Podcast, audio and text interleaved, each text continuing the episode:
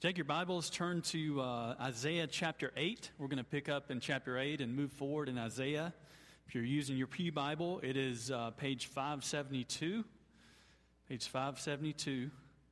We're going to continue on and see um, Isaiah speaking to Judah, the southern kingdom, uh, and particularly to Ahaz, the king of the southern kingdom. And as we saw two weeks ago, Ahaz, the king of Judah, was quaking in fear of Syria and Israel to the north. It was the 10 tribes who were in league together, and they were encroaching on Judah. And uh, God had urged Ahaz, if you remember when Rusty was preaching, uh, to ask him for a sign and to trust him. He said, Ask for a sign, Ahaz, and trust me, and I'll give you a sign and I'll deliver you. And Ahaz did not. He chose to turn away from God and he rather sought out to make a treaty with Assyria, which is an enormous empire to the north.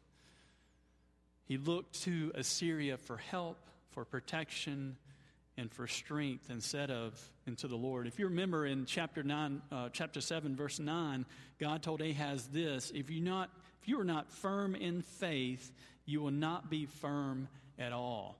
So latching on to that and moving into today's chapter, we're going to see more themes along that line. We are called and urged over and over again as the people of God to have faith in God who is unseen, even though what we see may be falling to pieces around us. Key question this morning I want you to think about as I'm, we're working through the passage. When you feel pressed in on every side, when life seems to fall apart all around you, when you're facing the worst pain or conflict or trauma of your life, when fear begins to set in, where do you turn? What is your source of comfort? Where do you turn, and what is your source of comfort? Let's pick up reading in verse 1 of chapter 8. Then the Lord said to me, Take a large tablet and write on it in common characters belonging to Maher Shalal Hashbaz, and I will get reliable witnesses Uriah the priest, and Zechariah, the son of Jeberechiah, to attest for me. And I went to the prophetess, and she conceived and bore a son. Then the Lord said to me, Call his name Maher Shalal Hashbaz, for before the boy knows how to cry, My father or my mother, the wealth of Damascus and the spoil of Samaria will be carried away before the king of Assyria. The Lord spoke to me again. Because this people has refused the waters of Shiloah that flow gently and rejoice over Rezin and the son of Remaliah, therefore, behold, the Lord is bringing up against them the waters of the river, mighty and many, the king of Assyria in all his glory. It will rise over all its channels and go over all its banks, and it will sweep on into Judah. It will overflow and pass on, reaching even to the neck and its outspread wings will fill the breadth of your land, O Emmanuel. Be broken, you peoples, and be shattered. Give ear, all you far countries. Stretch on your armor and be shattered. Strap on your armor and be shattered. Take counsel together, but it will come to nothing. Speak a word, but it will not stand, for God is with us. For the Lord spoke thus to me with his strong hand upon me and warned me not to walk in the way of the people, saying, Do not call conspiracy all that this people calls conspiracy, and do not fear what they fear, nor be in dread. But the Lord of hosts, him you shall honor as holy. Let him be your fear, and let him be your dread. And he will become a sanctuary, and a stone of offense, and a rock of stumbling to both houses of Israel, a trap and a snare to the inhabitants of Jerusalem and many shall stumble upon it. They shall fall and be broken. They shall be snared and taken. Bind up the testimony, seal the teaching among my disciples. I will wait for the Lord, who is hiding his face from the house of Jacob, and I will hope in him.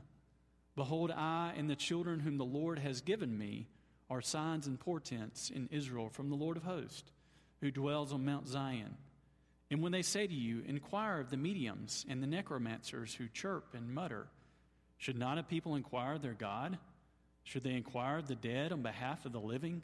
to the teaching and to the testimony. If they will not speak according to this word, it is because they have no dawn. They will pass through the land, greatly distressed and hungry. And when they are hungry, they will be enraged and will speak contemptuously against their king and their God and turn their faces upward. And they will look to the earth, but behold, distress and darkness, the gloom of anguish, and they will be thrust into thick darkness. Let's pray together. Oh, holy God, Father, Son, and Holy Spirit, God of Abraham, Isaac, and Jacob, we call to you. And we ask, oh Father, that you would illuminate your word to us.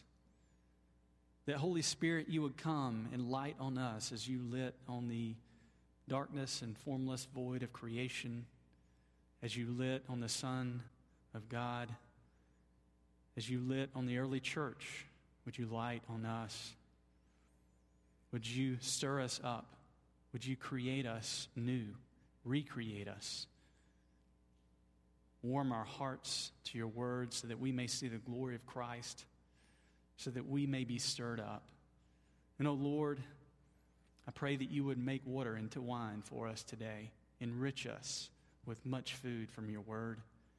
I pray, Lord, may the words of my mouth and the meditation of my heart be acceptable and pleasing in your sight, O God, my rock and my redeemer. We pray this all in the strong name of Jesus, and all God's people say, Amen. Sometime during my pre preteen years, I watched one of those werewolf movies of the 80s. There was a lot of werewolf movies. I don't remember which one it was. It, they were very popular back then. And uh, I watched either, I can't remember if I watched the whole movie or just a clip that just flashed on the screen, but I remember seeing that face of the werewolf. And it was hideous. And it scared me. It shook me to where when I went to bed that night, I was in fear. I thought, uh, what if, what if that werewolf appears in, outside of my window and is just staring at me? And I see that face. What am I going to do? And though that seems like a, a small fear, it led to fears greater than that in my life.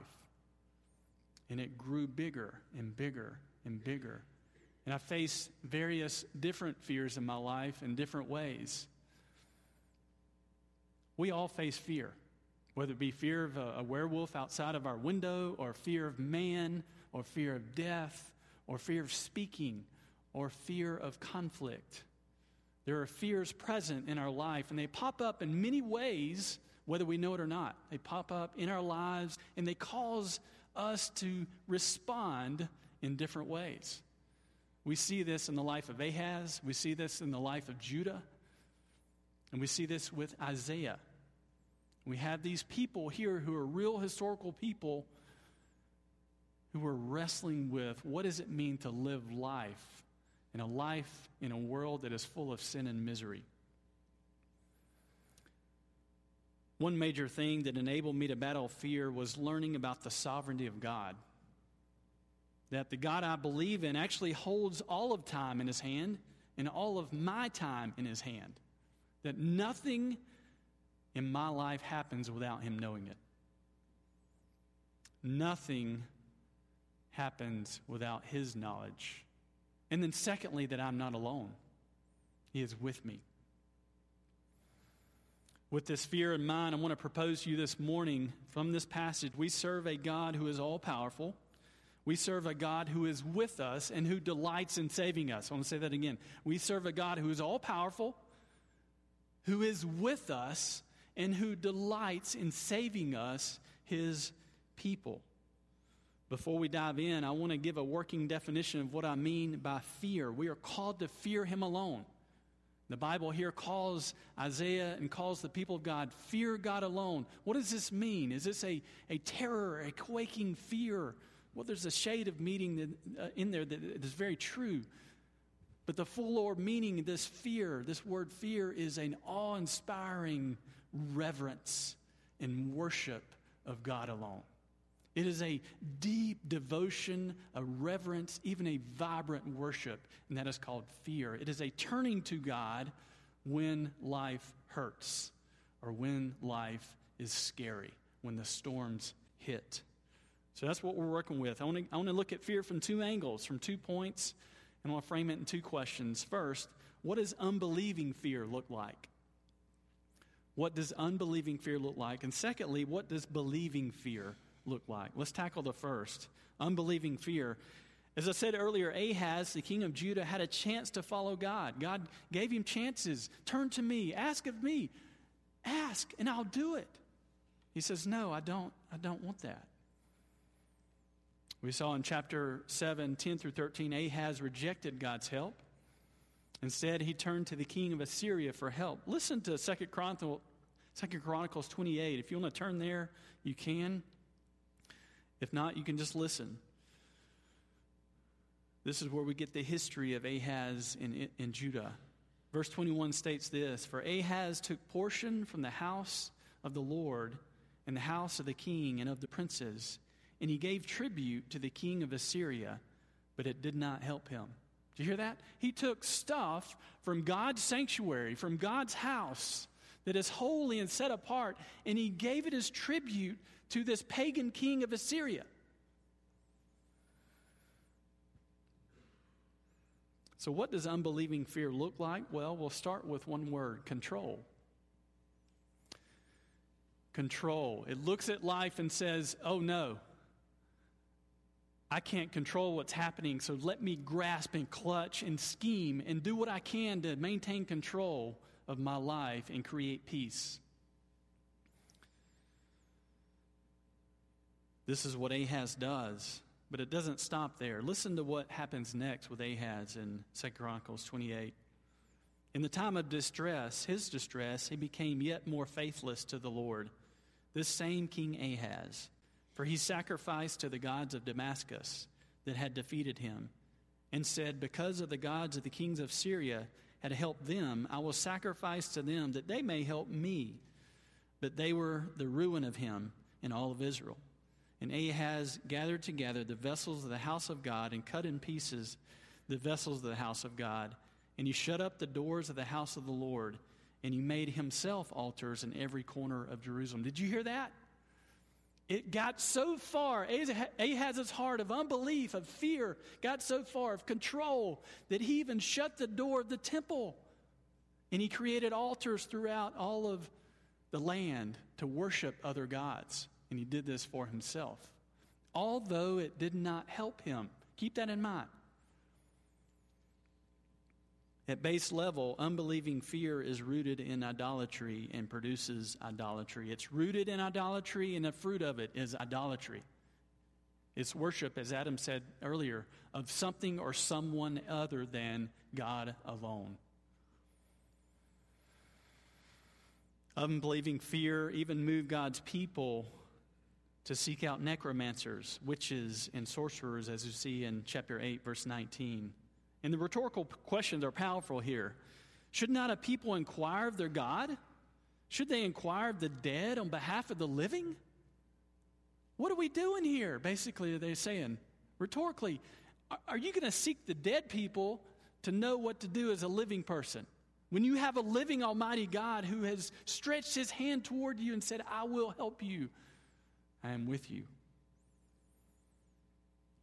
In the end, unbelief only produces heartache, pain, and lastly, the judgment of God. Look back with me to Isaiah chapter 7. The imagery in uh, uh, verses 18 and 19 is of e- Egypt and Assyria filling the land like flies and bees. In verse 20, it's that of the king of Assyria shaving Judah, which was a, a complete humiliation in that day. Then in chapter 8, verse 1, I'm sorry, in 23 through 25, it was that of briars and thorns filling the land. This is stated three times briars and thorns.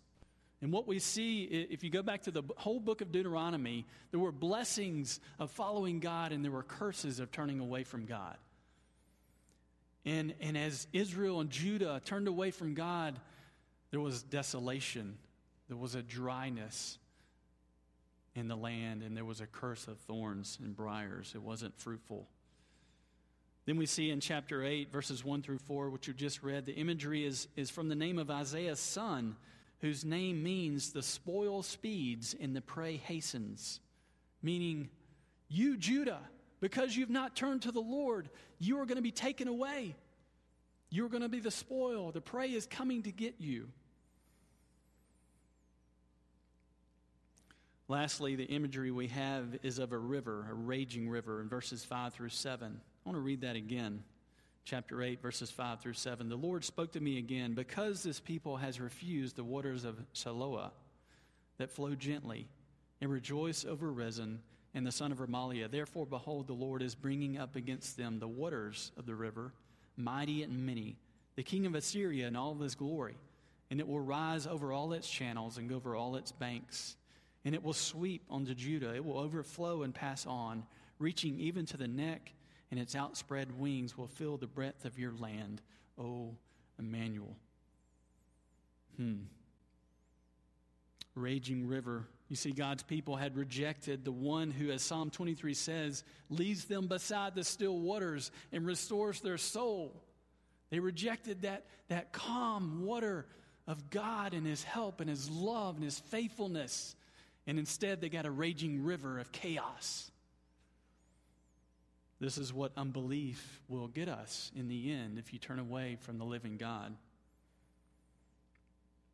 Instead of trusting in the king of the universe, they turned to the king of a small piece of land, relatively speaking.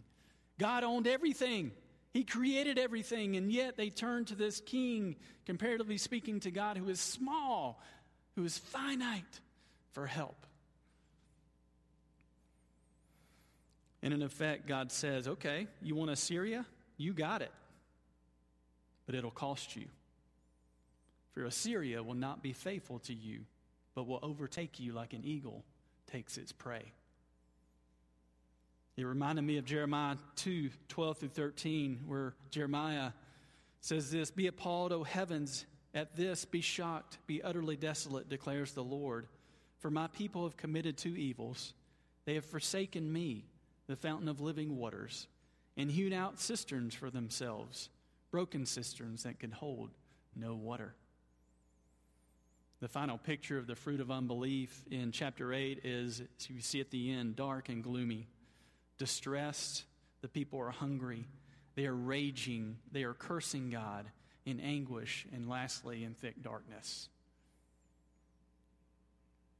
My friends, I want to urge you this morning if you do not know the living God through Jesus Christ, hear these words Know Him, seek Him for refuge.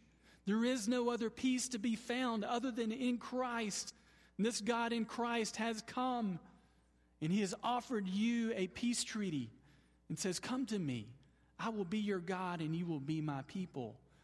The other alternative is what we see here this dark and gloomy living that has no peace, that has no joy, ultimately, that gives you nothing.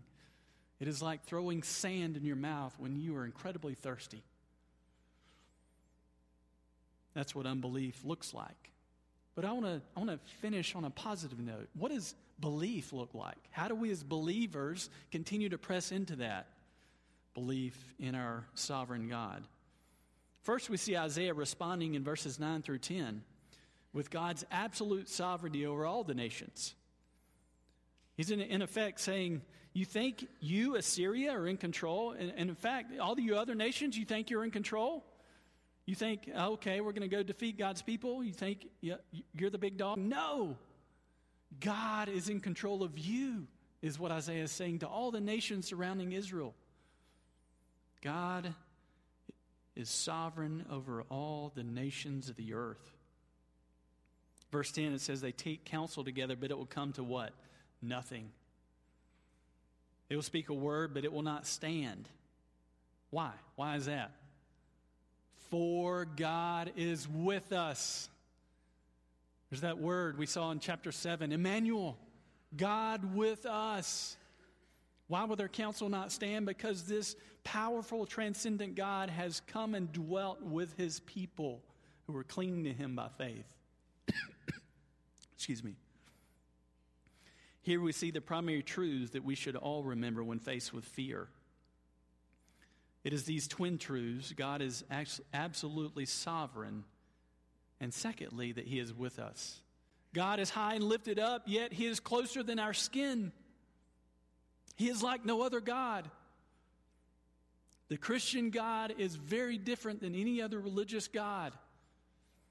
Most other religious gods would say he is far and removed. He doesn't care. And you got to keep up. You got to run the hamster wheel and check all the right boxes. And then you can climb the ladder and get to him.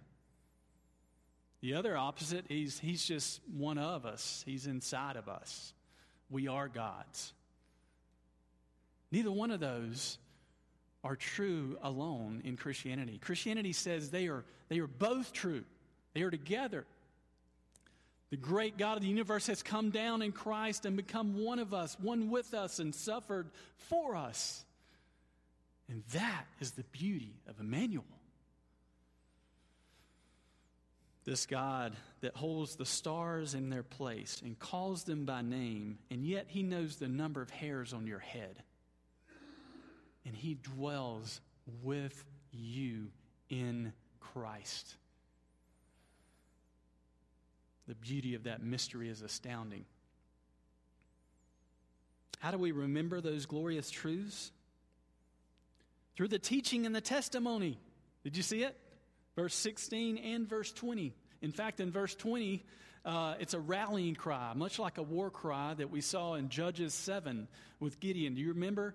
Gideon surrounded, uh, he had 32,000 men ready to fight the Midians, and God said, No, that's too many. And then he said, No, that's too many. And, and Gideon goes down to 300. And they go at night and light these lanterns and they yell, For the Lord and for Gideon. And God wins the battle for them. This is, this is like this here. Isaiah is saying, To the teaching and to the testimony. In other words, look to the Word of God. Anchor your life in the Word of God. Worship Him through His Word and the Spirit teaching you his word. To the teaching and to the testimony. In other words, make God's word primary in your life. As a college student, God began to move me toward taking fear or tackling fear in my life. I knew that it was present. I knew that I needed to do something about it, and the Spirit continued to urge me, you gotta, you gotta battle this. You gotta move against fear. So one of the things I would do, I, I feared even the dark. I, I, feared being in the dark. So I would, when I went home for uh, to Geneva County for uh, weekends, sometimes I would go out to our family farm, way out in the middle of nowhere. It's pitch dark. It was just me, nobody around, and I'd get out of my truck and walk around in the fields and I remember I'd get to that point where, the, you know, the hair on your neck starts bristling. And you think, oh, where's the monster coming? You know, where, who's coming up behind me? And I would begin to cry out, God, help me. You're here. And I'd look up at the stars. Help me, Lord. And then I, I would, I would memorize scripture, Psalm 27, 1. The Lord is my light and my salvation. Whom shall I fear? The Lord is a stronghold of my life. Of whom shall I be afraid? Thus, mixing prayer and the word and the spirit together to battle toward belief, to battle toward hope, to battle toward what Isaiah says I will wait for the Lord, I will hope in the Lord. Isaiah continues in verse 11 with God's mighty hand on him. He's warning the people against unbelief and and, and this looks weird, uh, conspiracy thing. What is that all about? They'll cry conspiracy. Well, the common response to the prophets at that time was to ridicule them, and they called them conspirators against the nation. Thus, the warning uh, was not to reject Isaiah's words. In other words, Isaiah was, was encouraged to keep proclaiming, keep proclaiming. Do not call conspiracy what I am saying is the word of God, is what Isaiah was getting to. Look at the end of verse 12, and this is the key point today. Do not fear what they fear.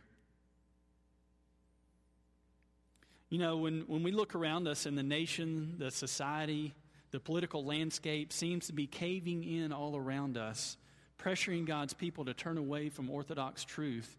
Do not fear what they fear. This is for us.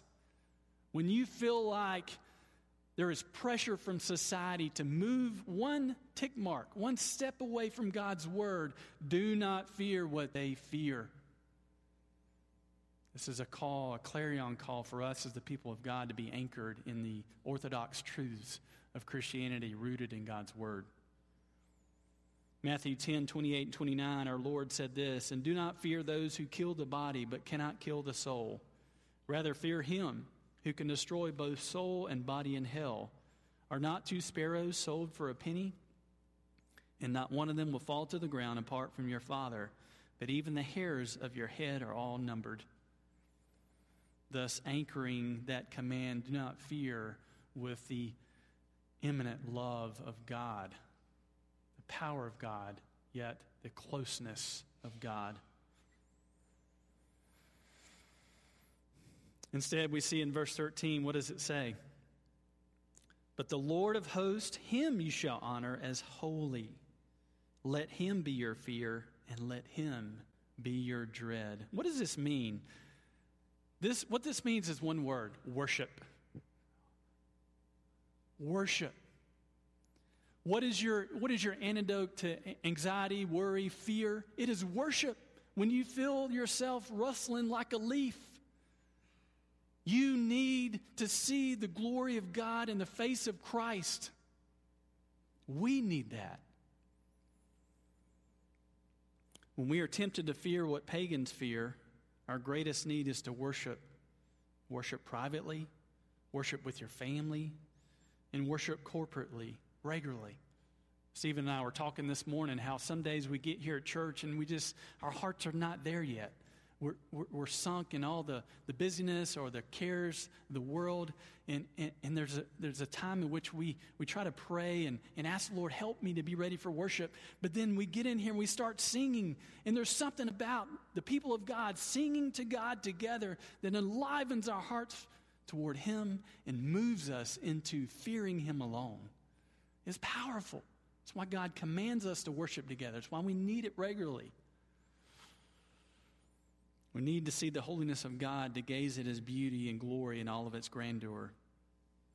This week, as I was studying, it reminded me of Psalm chapter 42. As a deer pants for flowing streams, so my soul pants for you, O God. My soul thirsts for God, for the living God. When shall I come and appear before God? My tears have been my food day and night, while they say to me all the day long, Where's your God? These things I remember as I pour out my soul. And listen to this how I would go with the throng and lead them in procession to the house of God with loud shouts and songs of praise, with a multitude keeping festival. Do you see that? You see that wrestling with, with life, wrestling with depression and doubt and fear, and saying, I need to be with the people of God. I need to be with them and singing to God. I need to be reminded of these twin truths that God is powerful, in God is here. The psalmist longs for the sanctuary of God where God is set apart as the holy object, the only object of worship. We see this word sanctuary now end here. This word appears in verse 14 and it is applied to the Messiah, the Holy One of God who would come and deliver his people once and forever. You see, we'll see this more beautifully in the next chapter. Darkness is not the end of the day for God's people. There is light. After darkness, light. And that is Messiah who will come and fulfill all things, who did come. Listen to Peter, 1 Peter chapter 2. He t- takes up this and quotes it as he writes As you come to him, a living stone rejected by men, but in the sight of God, chosen and precious. You yourselves are like living stones, are being built up as a spiritual house, to be a holy priesthood, to offer spiritual sacrifices acceptable to God through Jesus Christ.